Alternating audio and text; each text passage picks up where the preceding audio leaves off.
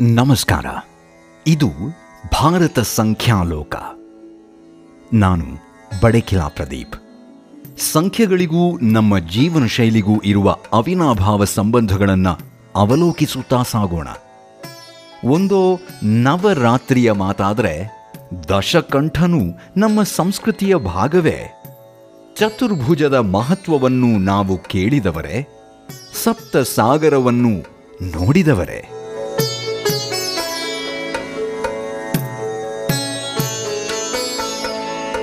ಇವುಗಳಲ್ಲಿ ಕೆಲವೊಂದು ತಿಳಿದ, ತಿಳಿಯದ ಸಂಖ್ಯೆಗಳ ಜೊತೆ ಅವಿನಾಭಾವ ಸಂಬಂಧ ಇರುವ ಭಾರತೀಯ ಪರಂಪರೆಯನ್ನು ಅವಲೋಕಿಸೋಣ. ಇಂದಿನ ಸಂಚಿಕೆ ಶುರು ಮಾಡೋಣ. ದೇಹ, ಮನಸ್ಸು, ಭಾವನೆಗಳು ನಮ್ಮ ಕ್ರಿಯೆಗೆ ಕಾರಣವಾಗಿರ್ತವೆ ಆದರೆ ಇದೆಲ್ಲವೂ ಸುಸೂತ್ರವಾಗಿ ಕೆಲಸ ಮಾಡುವುದಕ್ಕೆ ಶಕ್ತಿಯು ಅಗತ್ಯವಾಗಿ ಬೇಕಾಗತ್ತೆ. ಉದಾಹರಣೆಗೆ ಹೇಳಬೇಕು ಅಂದರೆ ನಾನು ಈ ಸಂಚಿಕೆಯನ್ನು ರೆಕಾರ್ಡ್ ಮಾಡೋದಕ್ಕೆ ಬಳಸ್ತಾ ಇರೋ ಮೈಕ್.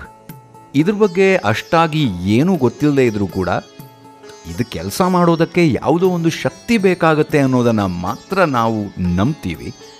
ಅದಂತೂ ಸತ್ಯ. ಹಾಗೆ ನಮ್ಮ ಜೀವನದಲ್ಲಿ ದೇಹ, ಮನಸ್ಸು ಮತ್ತು ಭಾವನೆಗಳು ಮಾತ್ರ ಇದ್ದರೆ ಸಾಕಾಗೋದಿಲ್ಲ. ಅದರ ಜೊತೆಗೆ ಪ್ರಾಣಶಕ್ತಿಯೂ ಬೇಕಾಗತ್ತೆ. ಈ ನಾಲ್ಕು ವಿಚಾರಗಳು ಮನುಷ್ಯನಲ್ಲಿ ಮಿಳಿತವಾಗಿರುತ್ತೆ. ಇದನ್ನೇ ಭಗವಾನ್ ಶ್ರೀಕೃಷ್ಣ ನಾಲ್ಕು ಯೋಗಗಳಾಗಿ ವಿಂಗಡಿಸ್ತಾನೆ. ನಾವು ಅಷ್ಟಾಂಗ ಯೋಗವನ್ನು ಕೇಳಿದ್ದೀವಿ. ಯೋಗದಲ್ಲಿ ಎಂಟು ವಿಧ ಇದೆ ಅಂತ. ಇದೆಲ್ಲ ನಮ್ಮ ಪತಂಜಲಿಯ ಯೋಗದ ಎಂಟು ಬೇರೆ ಬೇರೆ ವಿಧಗಳನ್ನು ವಿವರಿಸ್ತವೆ. ಆದರೆ ಈ ನಾಲ್ಕು ಯೋಗಗಳನ್ನು ಶ್ರೀಕೃಷ್ಣ ಹೇಳಿದಾನೆ. ಈ ಚತುರ್ಯೋಗಗಳು ಯಾವುದು ಅಂದರೆ ಕರ್ಮ, ಕ್ರಿಯಾ, ಭಕ್ತಿ ಹಾಗೂ ಜ್ಞಾನ ಅಂತ.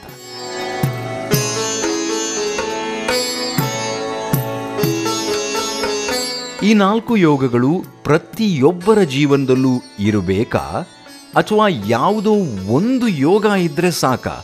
ಇದನ್ನ ಯೋಚಿಸ್ತಾ ಹೋದ ಹಾಗೆ ನನಗೊಂದು ಕಥೆ ನೆನಪಾಯಿತು. ಬನ್ನಿ. ಅದನ್ನು ನಿಮ್ಮ ಜೊತೆ ಹಂಚ್ಕೊಳ್ತೀನಿ. ಈ ನಾಲ್ಕು ಯೋಗಗಳು ನಮ್ಮ ಜೀವನದಲ್ಲಿ ಹೇಗೆ ಬ್ಯಾಲೆನ್ಸ್ಡ್ ಆಗಿದೆ ಅನ್ನೋದನ್ನು ಬಿಂಬಿಸುವಂತಹ ಕಥೆ.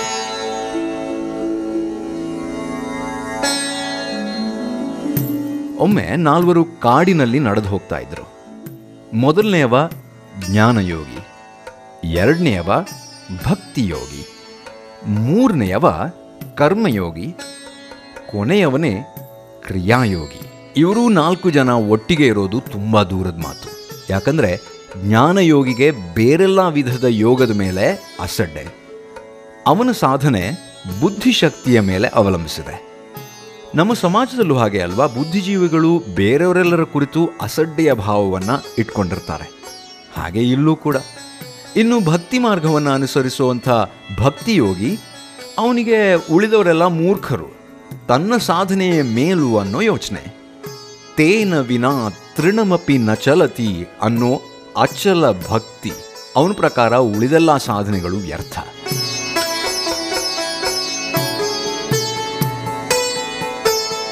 ಕರ್ಮಯೋಗಿಗೆ ಕಾಯಕವೇ ಕೈಲಾಸ. ಇನ್ನು ಕ್ರಿಯಾಯೋಗಿಯೋ, ಶಕ್ತಿ ಇಲ್ಲದೆ ಬೇರೆ ಯಾವುದು ಸಾಧ್ಯ ಇಲ್ಲ ಅನ್ನೋದನ್ನು ದೃಢವಾಗಿ ನಂಬಿದವನು. ಈ ಎಲ್ಲ ಕಾರಣಗಳಿಂದ ಈ ನಾಲ್ಕು ಜನ ಹೊಂದಿಕೊಂಡು ಹೋಗೋದು ಕಷ್ಟ ಸಾಧ್ಯ. ಹೀಗೆ ಕಾಡಿನಲ್ಲಿ ಒಟ್ಟಾಗಿ ನಡೆದುಕೊಂಡು ಹೋಗಬೇಕಾದ್ರೆ ಚಂಡಮಾರುತ ಶುರುವಾಗುತ್ತೆ. ಈಗ ಅವರಿಗೆಲ್ರಿಗೂ ಆಶ್ರಯಕ್ಕಾಗಿ ಒಂದು ಸೂರು ಬೇಕು. ಆಗ ಭಕ್ತಿಯೋಗಿ ಹೇಳ್ತಾನೆ, ಇಲ್ಲಿ ಹತ್ತಿರ ಒಂದು ಹಳೆ ದೇವಸ್ಥಾನ ಇದೆ, ಅಲ್ಲಿ ಹೋಗೋಣ ಅಂತ. ಬೇರೆ ಉಪಾಯ ಇಲ್ಲದೆ ಎಲ್ಲರೂ ಹೋಗ್ತಾರೆ ದೇವಸ್ಥಾನಕ್ಕೆ. ಅಲ್ಲಿ ಹೋದಾಗ ಅಲ್ಲಿ ಅವರಿಗೆ ಒಂದು ವಿಗ್ರಹ ಕಾಣಿಸುತ್ತೆ. ಅದನ್ನ ಕಣ್ ತುಂಬಿಕೊಂಡಾಗ ಯಾವುದೋ ಒಂದು ದೊಡ್ಡ ಅಸ್ತಿತ್ವದ ಇರುವಿಕೆ ಅವರಿಗೆ ಭಾಸವಾಗುತ್ತೆ. ದೇವರು ಪ್ರತ್ಯಕ್ಷಗೊಳ್ತಾರೆ. ಆಗ ಈ ನಾಲ್ಕು ಜನರ ಮನಸ್ಸಲ್ಲಿ ಒಂದೇ ಪ್ರಶ್ನೆ ಮೂಡುತ್ತೆ. ದೇಹ ದಂಡಿಸಿದ್ರು, ತತ್ವಗಳನ್ನು ಪಾಲಿಸಿದ್ರು, ಎಲ್ಲ ರೀತಿಯಲ್ಲಿ ಪೂಜೆ ಭಜನೆಗಳನ್ನು ಮಾಡಿದ್ರು, ಜನರಿಗೆ ಸೇವೆ ಮಾಡಿದ್ರು ಒಲಿಯದ ದೇವರು ಈಗ ಯಾಕೆ ಪ್ರತ್ಯಕ್ಷ ಆಗಿದ್ದಾನೆ ಅನ್ನೋದು. ಅದಕ್ಕೆ ನಾಲ್ಕು ಜನ ಒಟ್ಟಿಗೆ ಬಂದಿದ್ದೀರಲ್ಲ ಅನ್ನೋದು ದೇವರ ಉತ್ತರ ಆಗಿತ್ತು. ಅಂದರೆ ನಾವಿಲ್ಲ ಅರ್ಥ ಮಾಡ್ಕೋಬೇಕಾಗಿರೋದಿಷ್ಟೇ. ನಾಲ್ಕು ಯೋಗಗಳು, ಆ ಆಯಾಮಗಳು ಒಟ್ಟಾಗಿದ್ದರೆ ಮಾತ್ರ ಮನುಷ್ಯನ ವ್ಯವಸ್ಥೆಯು ವ್ಯವಸ್ಥಿತವಾಗಿರೋದು. ಇಲ್ಲದೇ ಇದ್ದರೆ ಅದು ಅವ್ಯವಸ್ಥೆಯ ದಾರಿ ಹಿಡಿಯುತ್ತೆ. ಇಲ್ಲಿ ಇದನ್ನು ತಿಳಿಸ್ಕೊಡೋ ಉದ್ದೇಶ ಪ್ರತ್ಯಕ್ಷಗೊಂಡ ಶಕ್ತಿಯದಾಗಿತ್ತು.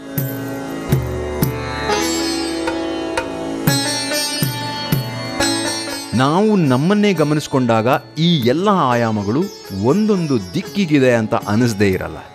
ಯಾವುದೋ ಒಂದು ವಿಷಯ ಅಥವಾ ವಿಚಾರವನ್ನೇ ತಗೊಳ್ಳಿ, ನಮ್ಮ ಮನಸ್ಸು ಒಂದು ರೀತಿಯಲ್ಲಿ ಯೋಚಿಸಿದ್ರೆ ದೇಹ ಇನ್ನೊಂದು ರೀತಿಯಲ್ಲಿ ಯೋಚಿಸ್ತಾ ಇರುತ್ತೆ. ಇನ್ನು ಭಾವನೆಯೋ ಮತ್ತೊಂದು ದಾರಿ ಹಿಡಿದಿರುತ್ತೆ. ಮತ್ತೆ ಪ್ರಾಣಶಕ್ತಿಯ ಪಥವೇ ಬೇರೆ ಆಗಿರುತ್ತೆ. ಆದರೆ ಯೋಗ ಅಂದರೆ ಇವೆಲ್ಲದರ ಸಂಯೋಗ. ಇದೆಲ್ಲವನ್ನು ಒಂದೇ ಪಥದಲ್ಲಿ ಸಮಾನವಾಗಿ ತೆಗೆದುಕೊಂಡು ಹೋಗೋ ವಿಜ್ಞಾನ ಅಂತ ಕೃಷ್ಣ ನಾಲ್ಕು ಯೋಗಗಳ ರೂಪದಲ್ಲಿ ಹೇಳ್ತಾನೆ.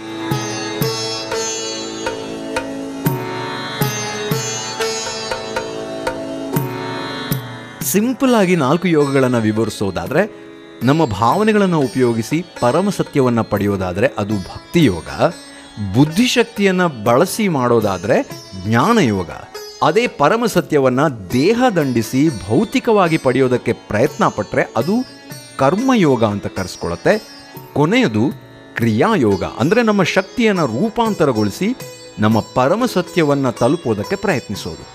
ಆದರೆ ಈ ನಾಲ್ಕು ಯೋಗಗಳು ನಮ್ಮ ಜೀವನಕ್ಕೆ ಕಿಂಚಿತ್ತಾದರೂ ಬೇಕಾಗತ್ತೆ. ಸ್ವಲ್ಪ ಸ್ವಲ್ಪ. ಆಗಲೇ ನಮ್ಮ ಜೀವನ ವ್ಯವಸ್ಥಿತ ರೀತಿಯಲ್ಲಿ ಸಾಗೋದು ಅಂತ ಹೇಳ್ತಾ ಈ ಸಂಚಿಕೆಯನ್ನು ಇಲ್ಲೇ ಮುಗಿಸ್ತಾ ಇದ್ದಾನೆ.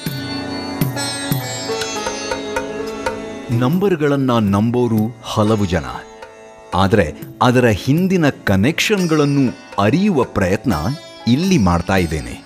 ಇಂದಿನ ಸಂಚಿಕೆಯನ್ನ ಮುಗಿಸಿದ್ರೂ ಏಳು ದಿನದ ನಂತರ ಇನ್ನೊಂದು ಸಂಖ್ಯೆಯೊಂದಿಗೆ ಬಂದೆ. ಅಲ್ಲಿವರೆಗೆ ಕಾಯ್ತಾ ಇರಿ. ಸಂಚಿಕೆ ಇಷ್ಟವಾದರೆ ನಿಮ್ಮ ಇಷ್ಟದವರಿಗೂ ಈ ಎಪಿಸೋಡನ್ನು ಶೇರ್ ಮಾಡಿ. ನಿಮ್ಮನ್ನ ಮುಂದಿನ ಸಂಚಿಕೆಯಲ್ಲಿ ಸಿಗ್ತೀನಿ.